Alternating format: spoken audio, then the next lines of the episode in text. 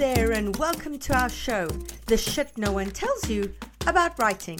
I'm Bianca Marais, and I'm joined by Carly Watters and Cece Lyra from PS Literary Agency. We'll be kicking off today's episode with our usual Books with Hooks segment, after which we'll go to today's guest. Welcome, everyone, to another episode of Books with Hooks. We have three query letters to get through today, and we're super excited. Carly, will you kick us off with your letter first? All right, guys, this is a little bit of a long one. Bear with me. Here we go. And I'm going to read it exactly as it was written. So here we go.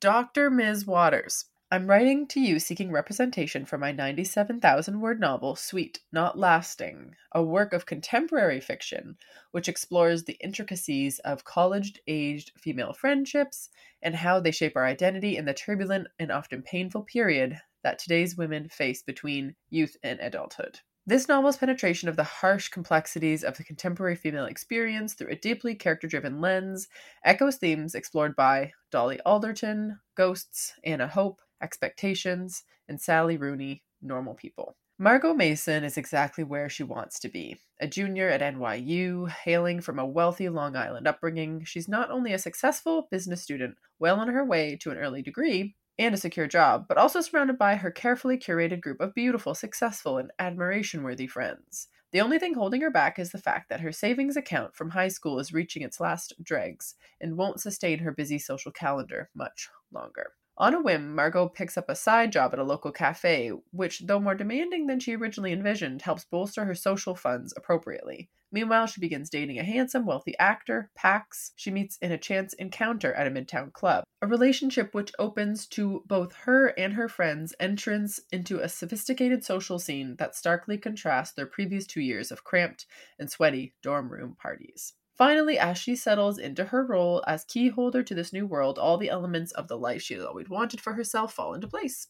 Yet soon her relationship with Pax becomes fraught with manipulations and subtle abuses, and it becomes increasingly clear to Margot whether, if it comes down to it, her friends will choose her or him, and by extension, the privileged world he represents. When a harsh betrayal reveals her friendships are not what she had thought, Margot is forced to examine who she is without the superficial facade she has built up around herself.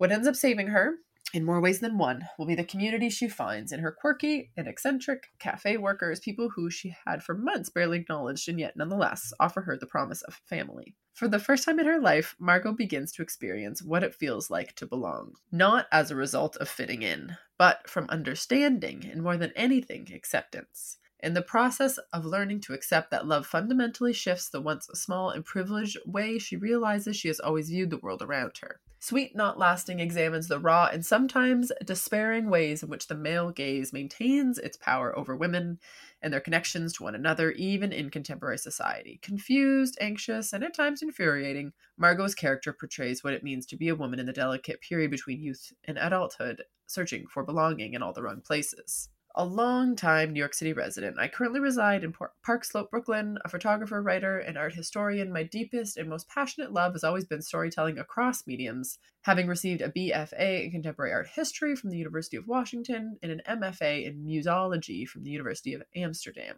As a reader, I'm particularly drawn to stories that highlight the experiences of women and the many ways in which the world can tear apart the experience of female identifying individuals bit by bit beneath the surface of what appears to approach equality. Sweet Not Lasting is my first novel, a story that came to me nearly a decade ago, which has been finally put into words for the first time. I write to you with deep gratitude for the opportunity and hope very much to receive the chance to send you my full manuscript.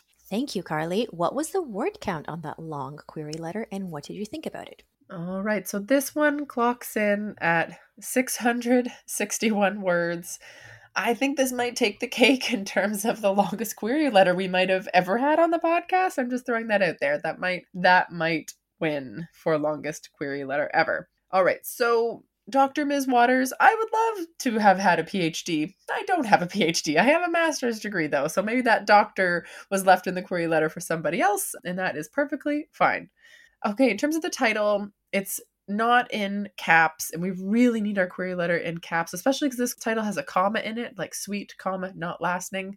We really just need to know what exactly is the title here so that should be in all caps. All right so i mean let's just look at the big picture here which is it's really long and why is it really long? Definitely we're exploring a ton of themes and we're not focusing so much on the conflict and the hook to me, it definitely feels like the hook is buried. To me, again, I haven't read the whole book, but to me, the query letter hook is probably the fact that she gets into a relationship with an abusive older man. That to me seems like the hook, and there's repercussions across her social circle for that. So again, this is this is what we should be focusing on, because really, the first page of the query letter, the stakes are incredibly low, which is she comes from a wealthy Long Island upbringing and is just running out of some pocket change at NYU. I mean, those are pretty low stakes, in my opinion. So, really need to reframe as this coming of age story, you know, getting into relationship that's unhealthy, that type of stuff. Like that to me has much higher higher stakes here.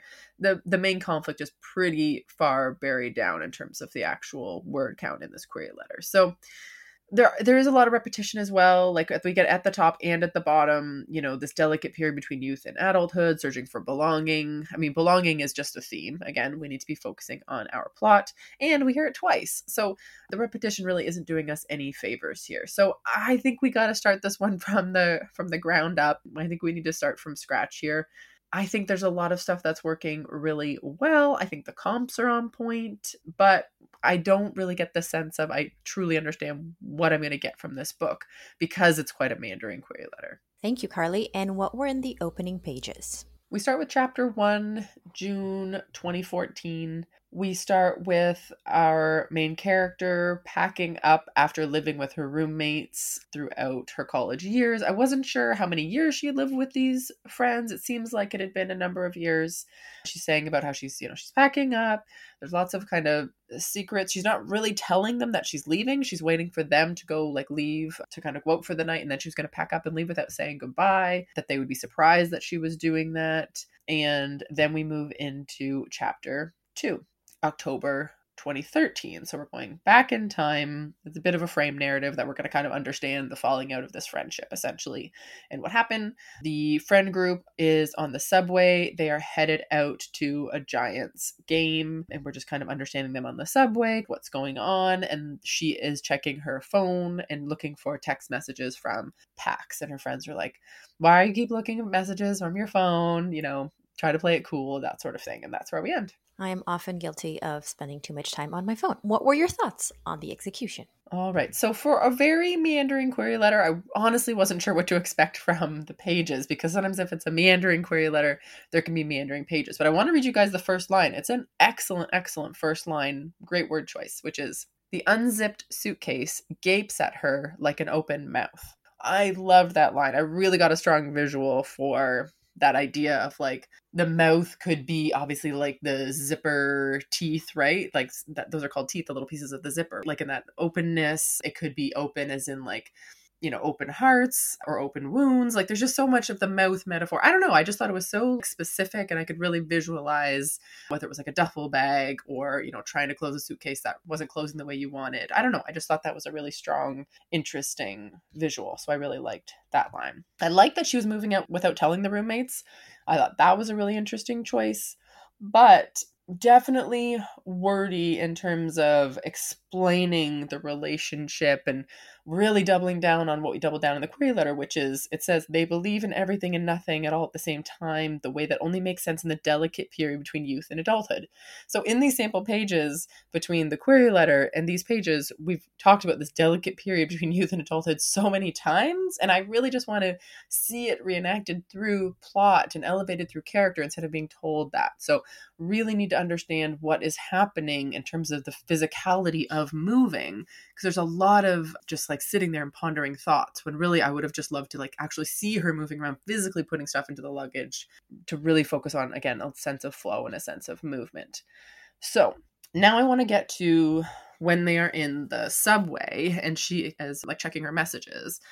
And I want to talk a little bit because we always talk on the podcast about like we want to be surprised. And I kind of want to explain how this is a perfect example for us to look at in terms of why this isn't surprising. So she's looking at her phone, looking for text messages from Pax, and then the friend says, if you're waiting to hear from that guy Pax again, you should probably play it cooler. And I'm like, so obvious that the friend would think that she's looking for the text messages. And even if it's like that is a common thing that would have happened in a friend situation, on the page, it just comes off so obvious. So I want to talk a little bit about why we should always go for the most surprising choice, especially in opening pages and especially in this example. So, I want to talk about, I'm going to give you a little fashion lesson here and a fiction lesson. So follow along with me here. So there's something in fashion called the wrong shoe theory. And the wrong shoe theory goes like this there's a stylist, her name is Allison Bornstein, and she came up with this theory. And so, wrong shoe theory is,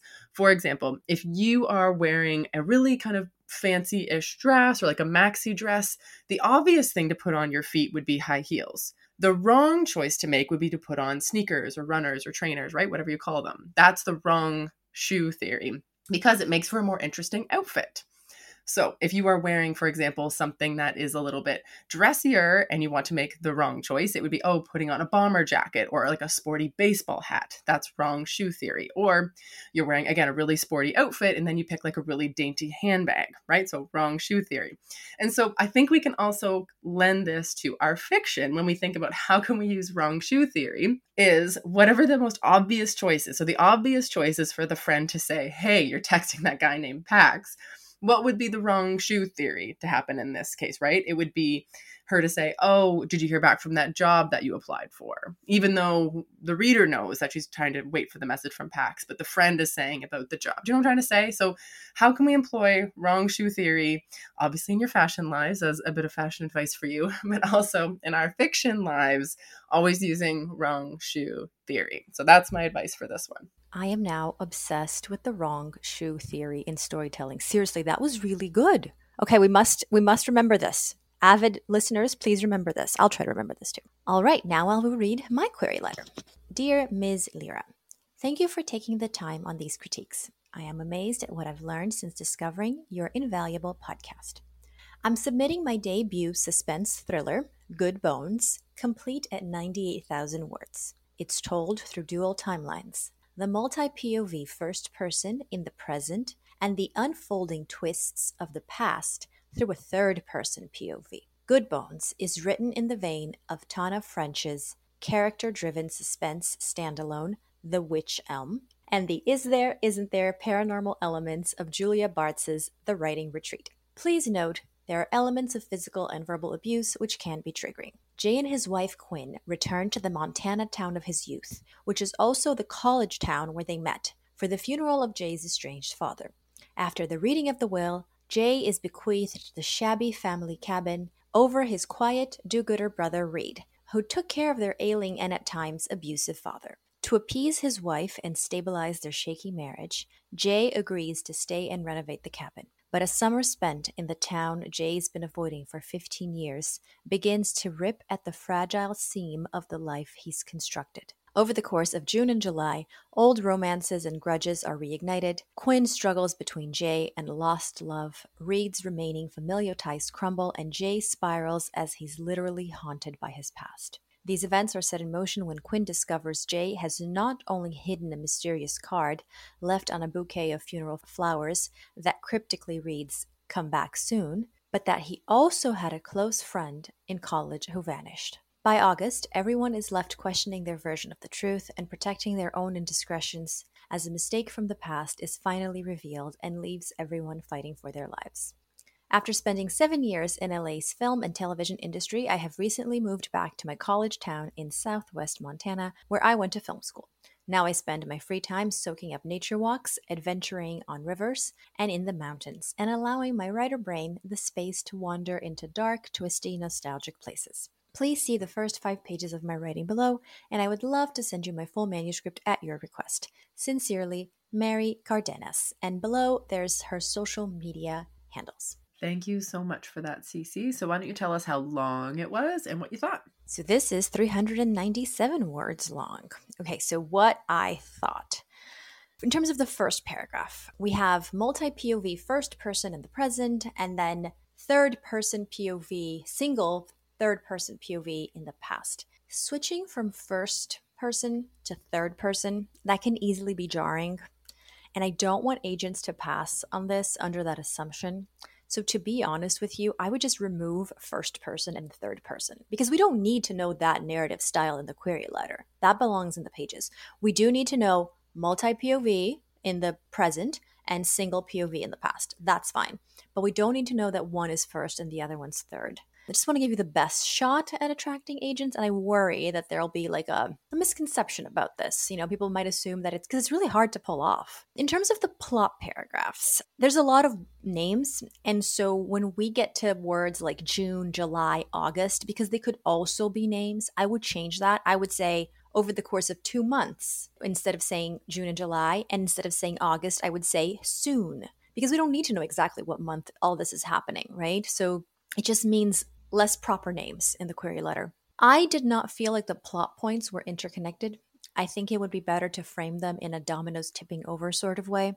Our Ko-fi subscribers will see me highlighting the plot points and saying, I don't see how this is interconnected. Like, I would like to see more causality. Also, a question I have is why does it matter that he had a close friend who vanished? That would be relevant if someone else had vanished in the present and, you know, then she might think to herself, well, why do people keep vanishing around him? But that's just not enough for me to, for me anyway, to think that it's like a bombastic discovery. And also, based on the query letter, I don't understand the need for two timelines. Like, it just doesn't, I don't understand why. Like, I don't get what's happening in one versus the other that would require you to split the real estate between the two. And I loved the author paragraph. That was really sweet. Thank you so much, Cece. So, why don't you tell us what's happening in those pages? So we have chapter one. Our 10 year old protagonist is making waffles with his little brother, who's five. They make a big mess in the kitchen. A car is approaching, and the protagonist knows they have to flee, but his little brother refuses. Don walks in as the protagonist is fleeing, and the protagonist has to listen to him physically abuse of his little brother, essentially. And he runs away further once he can't stand to look anymore and tells himself his little brother won't remember this. His little brother won't remember this. And then we have chapter two, same protagonist, Jay, as an adult now. He's married, he's talking to his wife, and he's saying he's not going to go to his dad's funeral. We learned that he was listed as the beneficiary in the dad's will, but again, he's just not going to the funeral, and his wife wants him to. And Cece, what was your analysis of those pages? Okay, so I think I see what the author is going for. Like it's quite the beginning, right? And it's very, very emotional. I gravitate towards books that deal with dark, with messy families, I don't usually shy away from books like this. And so I am, I think, your ideal reader. And for me, for my taste, in order for this to work, we need more depth in Jay's interiority. His interiority needs to feel more childlike and needs, again, I'm going to repeat myself, more depth. Right now, it feels like he's keeping us at arm's length. A few questions I had that I think that I should know the answer to. Was this their first time making breakfast? Which would mean that he couldn't have anticipated that the waffles would explode. Did Jay think they had more time? And if so, why? Perhaps Don wasn't supposed to arrive home. Perhaps this was a big surprise. Did Jay at least try to physically remove his little brother from the kitchen? Like he's 10, his little brother's 5. He should be able to like drag him given the danger. Why did he not specifically tell his little brother what was coming if he didn't leave? I assume that this is not the first time that Don has been abusive, and so his little brother would know. His little brother, if Jay said, XYZ is going to happen, you know, he's going to come, he's going to hurt you, then why would he not say that to his little brother? What would happen if they had fled? Would Don simply have found them both and punished them both? Would the punishment have been worse for Jay? Does Jay remember being five since he's so intent on believing that his little brother won't? Has he ever taken the fall for his little brother in a previous episode? I guess I'm sharing all these questions because for me, both chapters, not just chapter one, and we get a little bit of chapter two, they are reading a surface level. I I think that we could go deeper. And when it comes to chapter two, I don't think that the story should start with them arguing about whether they're going or not. We know they're going. I think them arriving might make a more of an impact. They can still be arguing, like I can't believe you dragged me to this, etc. But we know they're going to go right. So right now, all it's doing is establishing argument between a couple, and that's just one layer. We need many more layers, I think, to really hook a reader in a new timeline. So I want to tell the writer, like, I, I get what you're going for. At least I think I do. And I say go deeper. Because if that's the story you want to tell, if these are the elements you want to explore, then then don't shy away from it. All right, now we have a third query letter to read, which Carly and I will both critique. Carly, do you want to read that for us? Dear Carly, Cece, and Bianca, I love your show so much that I wrote a blog post on all the things I've learned from the three of you so I can go into detail and not have it count towards my query word count. I cannot thank you enough for all you do. I'm seeking representation for my novel, Nesting Season, a fast paced mystery suspense complete at 98,000 words. A multi POV standalone with series potential set over the span of a single week in 2018, Nesting Season combines the taut pacing of Karen Katchur's River Bodies, the small town atmosphere of Loreth Anne White's Beneath the Devil's Bridge, and features a tenacious amateur female sleuth character like All the Good People Here by Ashley Flowers. Single mother and failed cop Kate Fitzgerald comes to sleepy Ravens Rock on a manhunt for her ex fiance Ryan, who emptied their bank account and abandoned her three weeks before, leaving behind nothing but an envelope postmarked with the town's name. When 20 year old remains of two teens are found in one of the town's old mine shafts, the woman whose handwriting was on the envelope turns up dead. Kate gets involved, thinking it might lead her to Ryan. Instead, she meets Matt Donahue, a police constable determining to solve the crime, even if it means playing outside the lines, and she and her son Hayden move in with Cedric, an octogenarian with a passion for birds.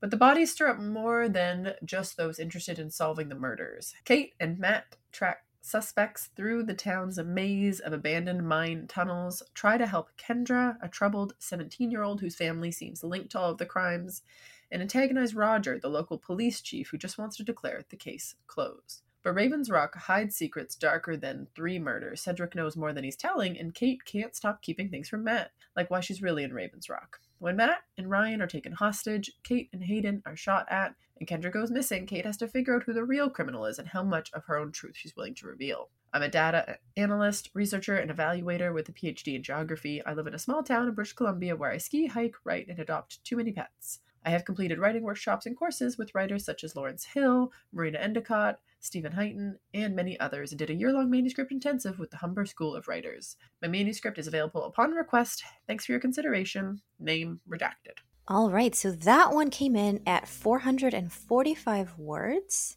I'll go first, Carly, and then I'm super curious to hear what you thought. So for me, as I was reading it, I was like, okay, this is very intriguing, and I can see how the plot points are coming together with clear causality. The other query letter I critiqued, I couldn't see the domino effect. I couldn't see that this causes that, which then causes this other thing. And this query letter is doing that really well. So for our Ko-fi subscribers, this is a really good opportunity for you to compare two query letters and to just really see examples of how causality matters. I thought that the plot was very interesting, and I especially liked that I could see how the various relationships dynamics could really up the tension and create memorable characters. Do I think this query letter could be tighter? Yes. 445 words is on the longer side. But listen, I'll be honest, the job of a query letter is to make me want to read the pages, and this makes me want to read the pages. So good job. Carly, what do you think? All right, so I really liked this title, nesting season. I had to think about it a bit though, because I'm like, okay, nesting is in nest, and then the octogenarian character has a passion for birds, and where is birds coming into this? But I don't know. I nesting is also like, you know, you nest kind of when you're moving into a new place or when you're expecting a new baby, right? This idea of nesting and like making a home.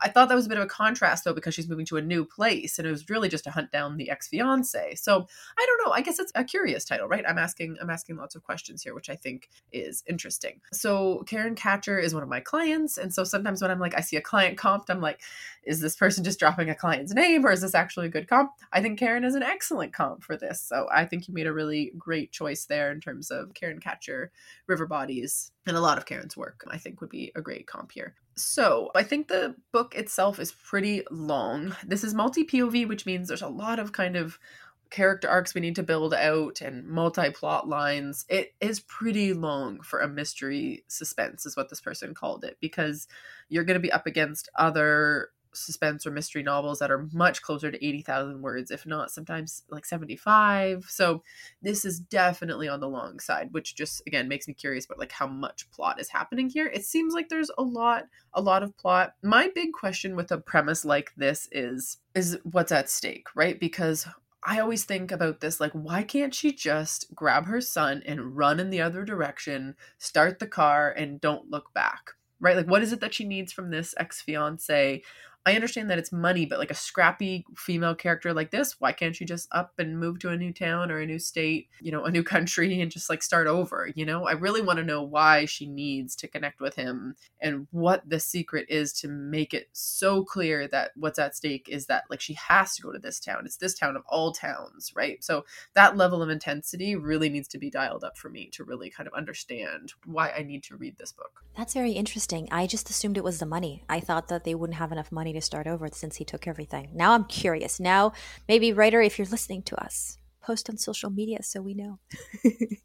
okay, so I'm going to go ahead and summarize what happens in the opening pages. So for chapter one, we have the protagonist arriving in town with her son, thinking about her ex. She still wears her engagement ring and she's not sure why she does it. She's not entirely sure whether he did this on purpose or not, the leaving them with the money. She's telling herself maybe it was on purpose, maybe it wasn't.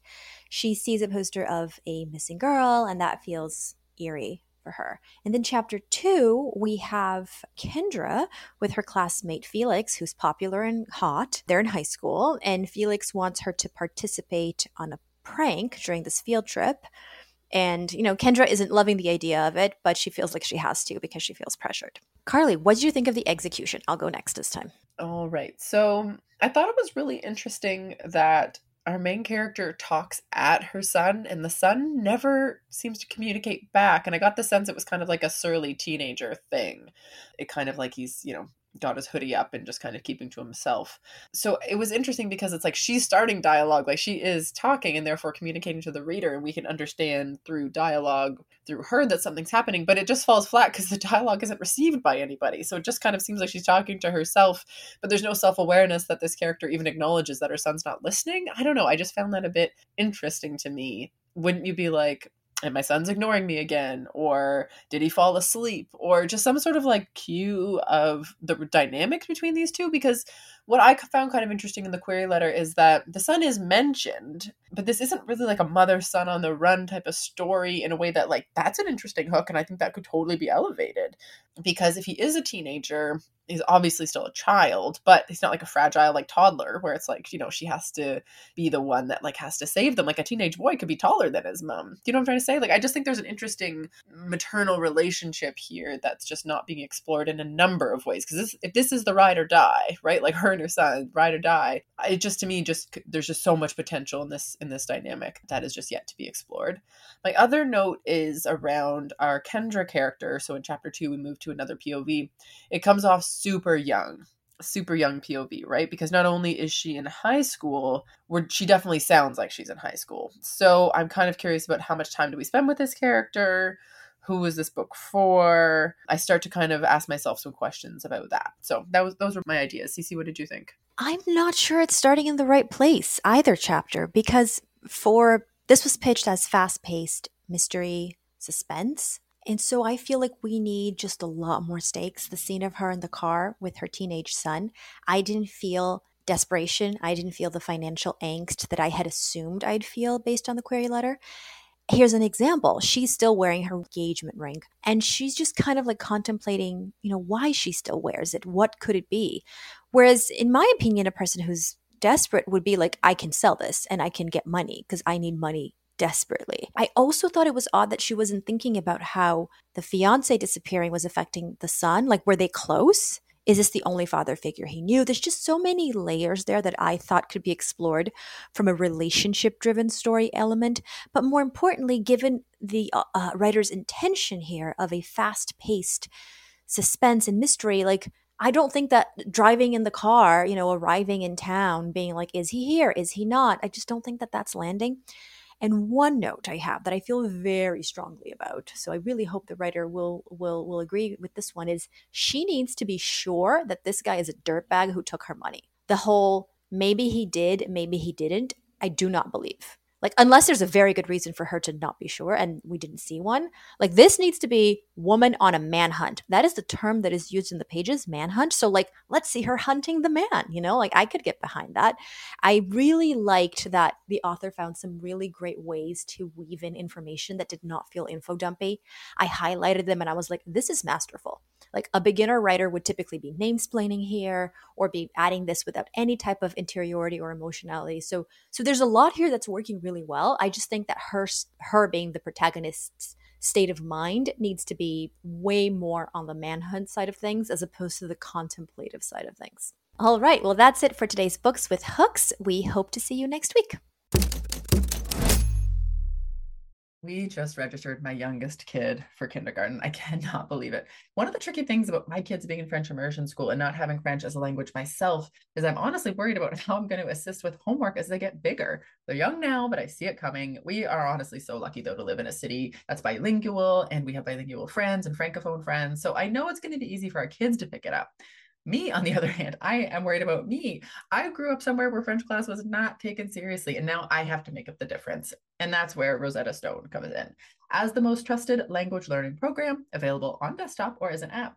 It really immerses you in the language you want to learn. Rosetta Stone teaches through immersion, which is a proven way to learn a language. Instead of memorizing and drilling vocabulary words, you learn by matching audio from native speakers to visuals, reading stories, participating in dialogues, and other practical language skills to fast track your ability to communicate fluently. There are no English translations in the product. You're honestly getting trained to listen, speak, read, write, and think in your new language, which is what everybody wants.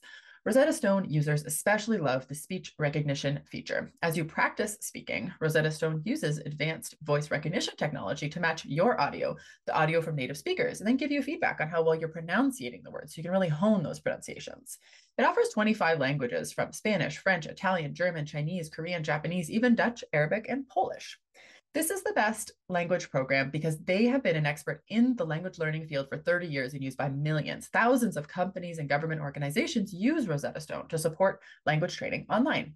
Of all the apps, Rosetta Stone uses the best speech recognition technology, so it compares your sound waves to those of a native speaker for better feedback to improve. They have a patented speech recognition engine called True Accent, which is built into the program. As you practice speaking, you'll get feedback on how well you're pronouncing words. The other language learning apps use speech recognition to detect what you said, but Rosetta Stone tells you how well you said it compared to native speakers. It's like having a personal trainer for your accent. Think about the cost of a one month language course. Think about the cost of one hour private tutoring sessions. With Rosetta Stone, you enjoy lifetime membership and accessibility on desktop or app. We have a special offer for you guys. That's 50% off. That's a lifetime access to 25 language courses on Rosetta Stone for 50% off. This is a steal. Do not put off learning that language. There is no better time than right now to get started. For a very limited time, the Shit No One Tells You About Writing listeners can get Rosetta Stone's lifetime membership for 50% off. That we want you guys to go visit rosettastone.com slash today. That's 50% off unlimited access to 25 language courses for the rest of your life. Redeem your 50% off at rosettastone.com slash today today. Did you know that 70% of all books are sold online via e commerce? If you're an author wondering how you can get some of that market share, this is for you. Hi, I'm your co host, Carly Watters, and I'm here to tell you how writers can work on their author brand to build an audience and convert those followers into book buyers. Do you ever wonder why so many authors publish their books and later say they didn't sell as many copies as they wanted? It happens over and over, and it's all over social media. Authors really think it's a them problem, but not always. They really just weren't shown the way. And I don't want you guys to launch a book and show up at book events and have two people in the chairs. I have helped clients launch books to the bestseller list for over 15 years. I have now built a six module, 10 hour course with all my knowledge, and that will give you the craft and book business information that you won't find anywhere else. And there's an app. Over 100 of you have already joined my new course. And writer Siobhan Moore said, I'm halfway through the course and grieving that I didn't have this information sooner. There's really nowhere else to find it. Worth every penny. Thank you, Siobhan. If you want all that info and everything that will change the course of your writing career, go to carlywatters.com slash course to learn more and use discount code POD15 for the month of April at checkout. That's POD, P-O-D 15 at checkout over at carlywatters.com slash course. Today's guest is the author of nine novels, including Two for the Road, Instamom, and Stuck in Downward Dog which are for adults, and then the Pippa Green YA series. She has worked as a beauty expert on Canada's number one daytime talk show, The Marilyn Denis Show, and as an editor of various magazines. She lives in Toronto with her family. Find her on Instagram and TikTok at Chantel Guertin, that is C H A N T E L G U E R T I N, which we will link to in the show notes. Chantel, welcome to the show. Thank you so much, Bianca. I'm so excited to talk with you today. It's wonderful having you on the show. Chantel and I have done some events before in the past, but getting to chat to her now specifically about her holiday rom com, It Happened One Christmas, is really, really exciting. So, tis the season. We've had two back to back holiday rom com authors that we're interviewing, and I think it's pretty apt because we're seeing a huge rise in the popularity of this genre. So, Chantel, can you work us through kind of your transition from your usual books to the holiday rom com? This is sort of one of those stories that I think maybe authors dream of because, you know, as your listeners know, getting published can be so difficult and lots of querying. And I was at the Doubleday offices meeting with my editor and the publicity and marketing team to talk about Two for the Road, which came out earlier this year. And it was so great to go in person after two years of talking and promoting books, you know, virtually. And they had said, if you want to come in, come in.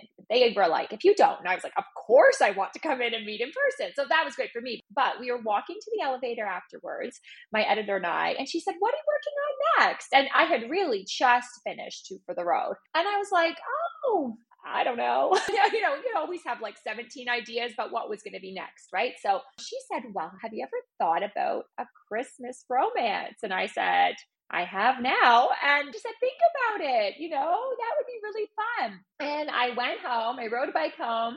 I was like, That would be really fun. And I just felt super inspired. I thought this is a great opportunity to write a Christmas rom com that is set in Canada and I'm French Canadian by background. So I thought, oh, you know, I don't, that doesn't feel super common. I, I haven't read another Christmas rom com that would have those traditions. And so I sat down that night, and my husband and I often brainstorm all of my books out, and we stayed up late. We hashed out the entire plot, wrote the outline, and I sent it to my agent the next day. And my editor called me like a day later and she said, have you thought about that idea for a Christmas rom com? And I said, like, which also that never happens, right? The editor just calls you and like, hey, do you have that book idea? And I said, yes. And I sent it to my agent, like, let me call her because I'm sure she doesn't think this is urgent, like sitting in her inbox. And within the week, I had a deal. So that was just so great and so fun to think I would have the the twist of that was that I thought I would have till next year because books take a year to write usually. And she said, We need the book in two months if we're going to have it come out in October 2023. And I was like, What? like, but that was a gift. You know, you say, like, don't turn it into something terrible. I was like, what are the odds? I would have two books coming out in the same year. Like, and it was just so fun to write that book. You sound just like your character Zoe now because in the book, Zoe goes, Let's reframe things into positives. She talks about her therapist saying, Don't put this as a negative, reframe it into a positive. I must be honest, if I was told I had to write a book in two months, I don't know where I would find the positive, but it's amazing that you did. Let's talk about what that process looked like, Chantel, compared to your other books. How the hell do you write such an incredible book in two months? So immediately I knew, I already knew that the book would be set in Chelsea, Quebec, because, you know, we had sat there and looked at a map and thought, where could this be set that will still feel like it is realistic for the characters to speak English? I don't want to get into like, what language are they speaking in this book? And Chelsea, Quebec is this adorable little town that I had been to just outside of Ottawa in Ontario. So, very easy to get to, would feel realistic for a Hollywood film director to be going here. And I, a funny thing I thought was that it made sense why there was that sort of quick timeline for it because there was a mix up of Chelsea, right? So you could Chelsea, the neighborhood in London, Chelsea in New York, Chelsea, Quebec. So, anyways, I immediately got online and looked where can we stay, booked a hotel, and called the grandparents to come and take care of our children. And my husband and I left and went the next weekend. And my goal was to have basically the chapter outline done before we left so that I would have a better sense of what was going to happen once we got there. And, but that was all. I didn't have any of the book written because I was really trying to do a lot of other work before we left. And my goal there was to write half the book in one weekend, and that's 40,000 words. And that is what I did. I thought if I can get that done, then when I get home, each day I can go back to what my normal pace is, which is maybe a thousand words a day. And I would be fine because I would still have 40 days to write the book. I had a little more than that when I got back. I think I had almost two months when I got back because I think the timeline really was two months. So I thought I can do this. And I love that. There was no ability to say, oh my gosh, this is so terrible. Oh my God, how am I ever going to write this? I'm such a bad writer. Like, you know, the spiral that we do as writers, even though obviously we know how to write books, we are writing them. Like, I, this is my ninth book. Like, surely at some point I should think I know how to write a book. But I always do that. There was no time for that. I was like, nope, there is no negative self talk happening, just positive words on page. So I love that. So for our listeners who have, you know, the doubts and who have the imposter syndrome, maybe this is the way to write a book. You just do it really fast and don't give yourself time to second guess everything. Something I wanted to ask you about for this book, Chantel, was the research it took. So for our listeners, we have Zoe, who's our main character, who's written a script for a Christmas holiday movie. And then also she goes to Chelsea so that she can scout it out and get permission to film in different places there. And she has to do a really quick turnaround because the company made a mistake.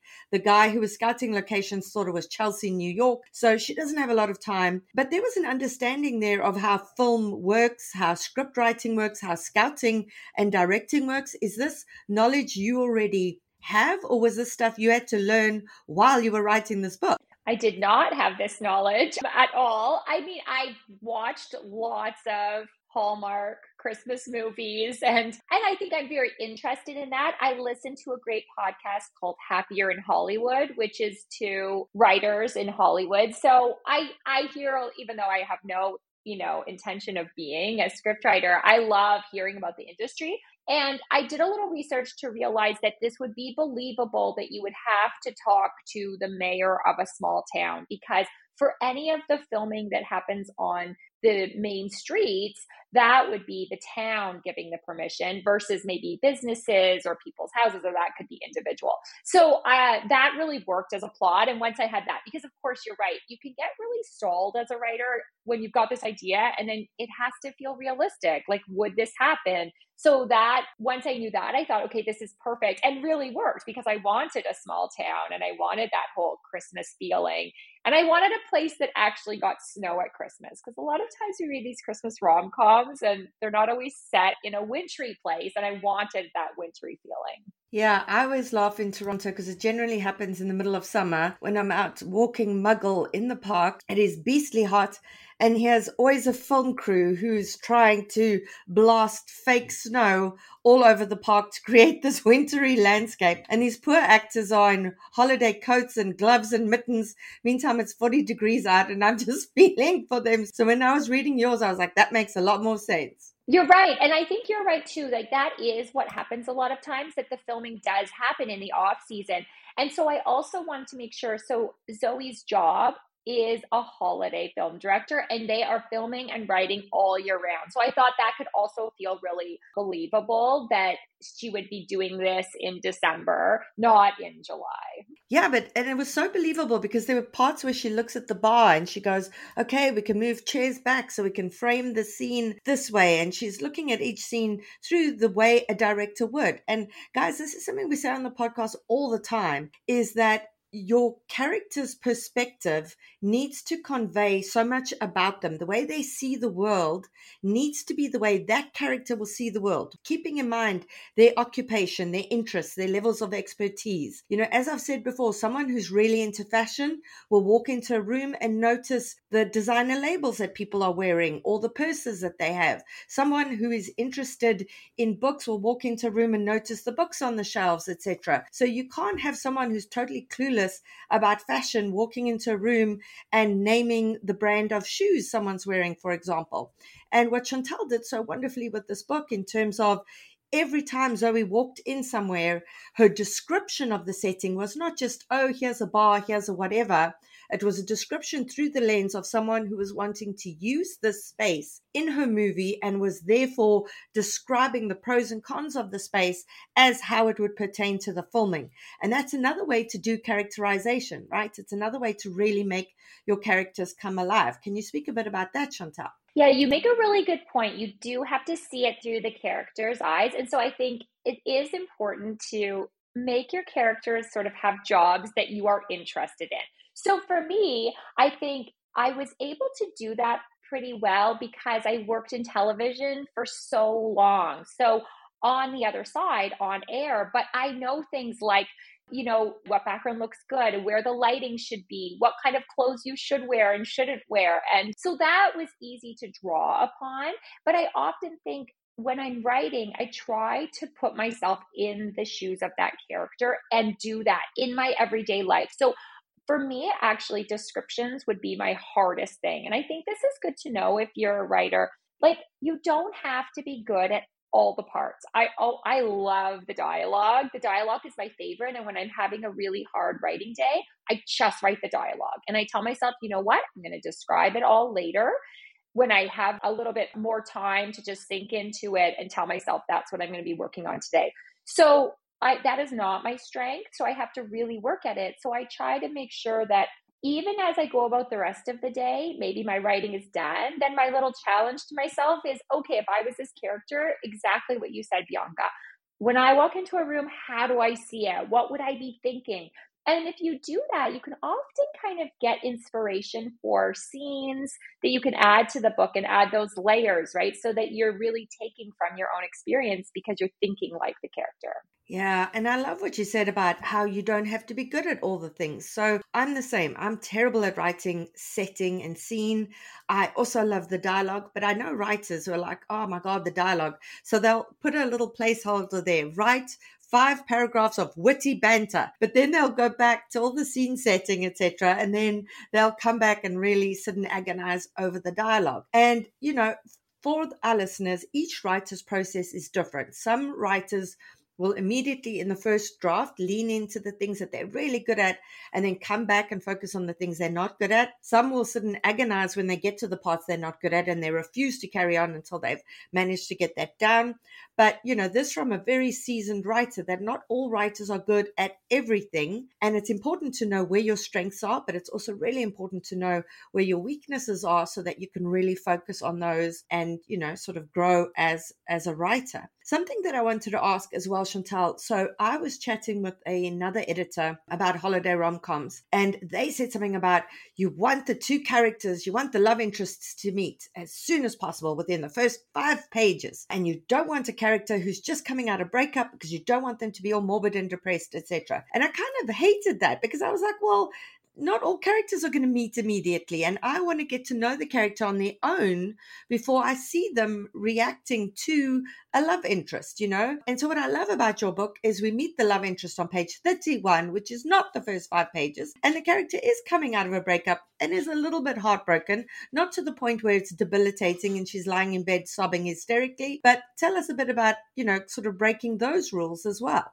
That's interesting advice. And I can totally see that. And actually, when I think back to traditional romances, I used to, my one of my very first jobs was being a proofreader for Harlequin romance. And that was one of the things you had to check for. Like, do the characters meet on page three? And if it's pushed to page four, you had to flag it so that the editor could fix that with the writer. So, you know, there was a very a formulaic concept. So I think that what I like to see is that character in their setting. So we want to see the world that they live in, get a real sense of who they are because you want to see what's going well and what's not because it's not always going terribly with the main character. I love a strong female character and that's I always try to write strong female characters. They are not these bumbling idiots who have to be saved by a man for all their things in their life to work out. So I love a romance and I think that brings me such joy to see that in a novel but i want the the character to already be successful and happy and she's not just like sad waiting for a man so if you put them in their real world, so for me, it was Zoe showing her in her life, doing a great job at work. And what you see a little instance of what the issue is okay, sure, she's had a breakup. But what you learn from that is that that guy, she was really making it work. But a lot of her life was stalled because they actually weren't a great fit.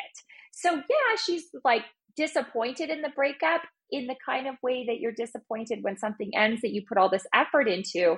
But what that allowed for her is to realize, but he was holding her back from so many things in her life. And she's very successful at work. She's had a small hiccup because this film is not going to get made if they don't get the permit. And we know why that is so important. She does tons and tons of films, but this was her first film that she had written the script for. And it was basically bringing back this perfect Christmas she had with her parents and her sister. And what you learn is that, you know, she doesn't have that family anymore for different reasons. So she's trying to get that feeling back. So you have this real, okay, we can see it's not just I've got to go find that man and be happy, right? She doesn't even know that's an element of this story. For her, she's trying to capture this feeling that she wants in her heart and we want her to get that too. Yeah, what Chantel's saying here, and that I think our listeners can take away from one, we get the stakes up front, and that's so important. Why is this important to the character? What will happen if they don't get this thing they want, right? This is her first film. It's really important to her that she gets she gets to direct this film. So straight away we understand the stakes, we're on board with her, but there's that personal universal element as well in terms of her wanting to go back to Chelsea because this was the last place that she had a really special Christmas before her family split up and before all these things fell apart for her. And that's something a reader can get on board with immediately in terms of a character saying this was the last place I remember having this amazing experience before this holiday was kind of ruined for me forever. So we've got the personal universal element and we've got the stakes up there as well. And as well, you know, when this breakup happens, again, Zoe reframes. She goes, Well, I could think that I'm alone for Christmas, or I could think this guy who broke up with me has actually given me the opportunity to be free and not be in this relationship where I have to work so hard. And why I keep bringing it back to Zoe reframing things is the way a character thinks tells us so much about them. We get this optimism about her. And just once or twice, seeing her reframe negative things into positive ways helps us get on board with her specifically so that we know this is Zoe. This is not just any character in any novel. It's such an important part of who Zoe is.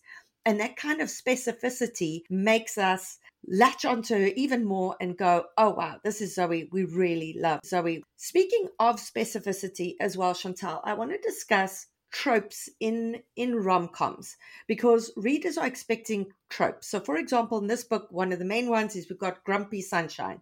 He ben is quite grumpy and zoe's super sunshiny and you know really optimistic etc so what is your advice to people who are writing in the romance genre how to balance the tropes which readers expect but to still give such a unique take on the story that it differentiates itself from other stories in the genre? That's a great question. And I know, I think, you know, tropes is that thing we always talk about with romances. And I think the way I try to look at them is it's useful because it is causing your conflict, right? So you want there to be some tension with the characters, which is going to propel the story forward. So I think that's what you should focus on. Like, where can the tension come? The other trope that I use is also the forced proximity because they are sort of forced together, but in a more natural way. So they are on this sort of journey together. There is an ice storm.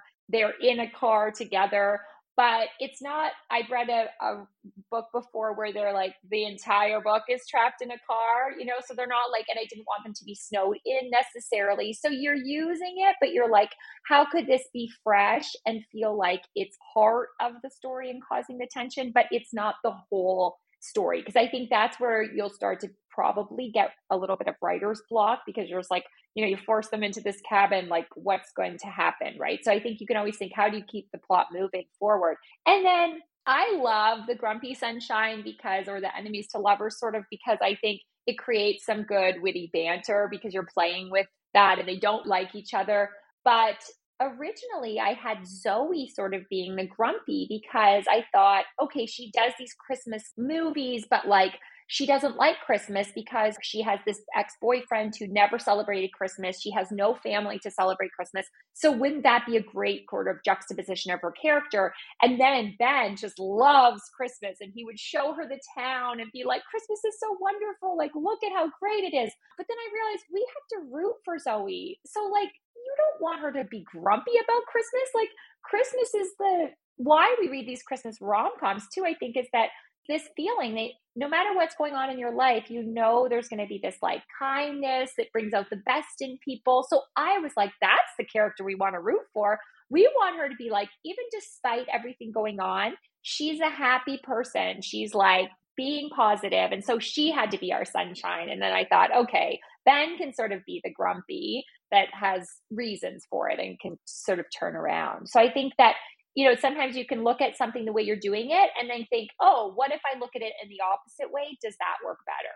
I love two things you've said there. And just for our listeners, remember rom com, romances and rom coms aren't the only ones that have tropes. Fantasy is full of tropes, thrillers are full of tropes. And you know, as writers, we are not cheating by using those tropes. These tropes are there for a reason. In fact, if you are listening to what bookstagrammers are saying, follow a ton of bookstagrammers who are writing in your genre, and you will see that they will say, My favorite romance tropes are these ones. And I specifically look for books that have these tropes, or my favorite fantasy trope is the love triangle or the chosen one, etc., etc. And so, you know, lean into those tropes because that's how you find your your readers who really specifically love that. That's important. And another thing, what I love what Chantel just said is reframe. You know, just because you have an idea and that was your idea in the beginning doesn't mean you need to 100% commit yourself to that. Because I agree with her. Had she made Zoe grumpy, it would have been much harder for the reader to be rooting for her.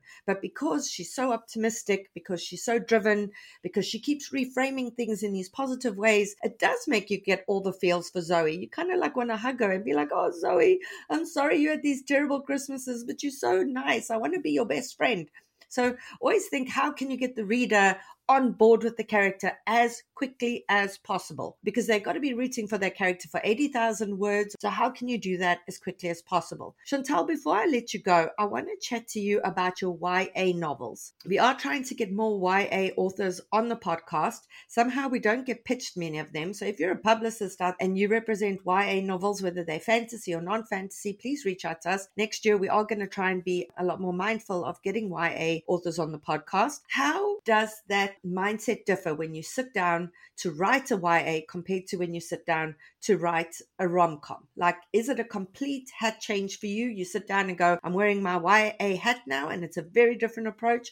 Or, you know, is it just a case of a good story well told? I think it's exactly that a good story well told. And I, for me, I always think, what is the right way to tell the story I want to tell. And so when I came up with the idea for the Pippa Green series, which originally was just a standalone book called The Rule of Thirds, I wanted to write a love triangle. And that's a, a, lot harder in a contemporary adult novel because then you get into affairs and cheating and, and you can do it. Of course you can. But the story I wanted to tell, I thought I can do this so well if I write this for uh, for YA because of course this happens all the time, right? There's like oh the brooding guy and there's the friendly guy and they they brought out the best in the main character Pippa. So that's exactly why I decided to just I thought this story is better told as a YA and that's why I did that. And I think that's a good example of just tell the story you want to tell because it will be so much easier. That series was so easy and so fun for me to write. And I wrote the first one, and my publisher immediately said, like, do you want to write a second? And if that's going well, do you want to continue it? And so that was just like, again, so great to have that and know that you could continue the story. So there's things you could wrap up, there are things you could think about in a way. But really, that was thinking about who is the best audience for the story I really want to tell. Yeah, that's really true. And something we get a lot of questions on, and we get a lot of submissions from authors, you know, for our agents to take a look at. And we'll have characters that are like 14, 15 years old, but they're writing it more as adult fiction. And perhaps we'll look at it and go, you know, with this age protagonist, it might be better suited to be YA. And that's not to say that all novels that have got you know children in them as the main character should be YA. So my debut novel had a nine year old girl, ten year old girl, and that was not YA. That was more sort of book club fiction. So for our listeners who are sitting there and going, okay, I've got a protagonist that that's this old. Is it YA or is it sort of book club fiction or is it more something else? Is there like a rule of thumb you would say in terms of what would help you differentiate that? So, for example, for me, although I was writing a 10 year old girl, why I knew this wasn't really a children's story or a YA story is because her story was set to the backdrop of apartheid in South Africa. And the story was about much bigger themes in terms of white privilege, coming to grips with your own internal racism, the you know the background of the country and i had another character who was 50 years old who was dealing with the fallout of apartheid. So these were sort of much bigger themes than more teenage themes. I think if she was grappling with friendships for example or her self-image for example that would have made me want to frame it more as ya but i don't know if that is the right answer necessarily. I think that's a great answer. And that's so true. And another book that comes to mind is The Dutch House by Ann Patchett, which is told from the little boy's point of view. But this is not a children's book, right? Because he's telling the story of complex issues a stepmother, this house that they all grew up in, what happened to their mother. So this is, you know, it really is an adult book. When I was writing the Pippa Green series, I think what I wanted to explore is the feeling of a death of a parent, which of course you could deal with as an adult. But when you are younger, it is that feeling of how do you make that parent still feel like they're with you? How do the choices that you make in life affect, you know, are you getting your parents' approval even though they're gone? And so when I was a teenager, my mom died. And I often thought about that. You know, I was dating a guy that she knew. So do you stay with this guy because your mother loved him and thought he was great for you. And if I broke up with him and tried to meet someone new, I would never know what my mom thought of him. Right. So you have to deal with that. So in this, my series, it was the same. She was like, her father had died. Her father was a photographer. She wanted to be a photographer, but does she want to be a photographer because that's what her father was and that would keep his memory alive? And so those are the kind of things that I think, you know, you're thinking is this a teen issue? Would a teen relate to this? Or, you know, sort of a tween, I guess. But like thinking of those things and helping them navigate their own complicated feelings in that stage of life. So I think think about that. If you were reading it, at what point of your life, what age would you get the most out of this story? I think that could tell you who your ideal audience is. Yeah, yeah, very true. And, you know, we, we're not in any way saying that YA does not grapple with very serious issues. We're not saying middle grade doesn't grapple with very serious issues. I mean, one of my favorite middle grade books is From the Desk of Zoe Washington, which is about a young girl who finds out that you know, her incarcerated father is sending her letters, which her mother is intercepting, so she doesn't get the letters. And those are obviously huge, really important issues. But it is in how you want to frame it and, you know, the focus of the story that that you want to tell. Chantel, our time is up. Thank you so, so much. It's been such an amazing discussion. For our listeners, this book is coming out on the 31st of October. So you have the opportunity to pre order it. Now, remember, pre orders are so important to authors. It helps bookstores figure out how many copies they're going to put on their shelves, it helps the publisher figure out how many copies they're going to print. So go to our bookshop.org affiliate page. It happened one Christmas. Click on pre order. For Chantel, you support an indie. You support Chantel, and you support us in the process. It is an absolutely delightful holiday read, and there's just so much to unpack in it. Even if you're not a rom com reader, or even if you're not enamored with Christmas, there's there's a lot to take away from it. Chantel, we hope to have you back for the next one. Thank you so much, Bianca. This was so much fun. I love chatting with you. And that's it for today's episode. I hope you'll join us for next week's show. In the meantime, keep at it. Remember, it just takes one yes.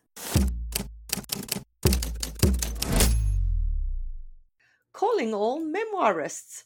I'm so excited to let you know that I've put together an incredible all about memoir lineup for Saturday, the 11th of May from 10 a.m. to 5 p.m. Eastern Time, in which six amazing speakers guide you through everything you need to know to write a memoir that will sell. You'll get opportunities to ask questions of best selling memoirists while also standing a chance to have your query letter live critiqued during the webinar. To see the awesome lineup and to register, go to biancamarais.com. There's an early bird promotion for the first 50 delegates who sign up. Come and join us and get your memoir groove on.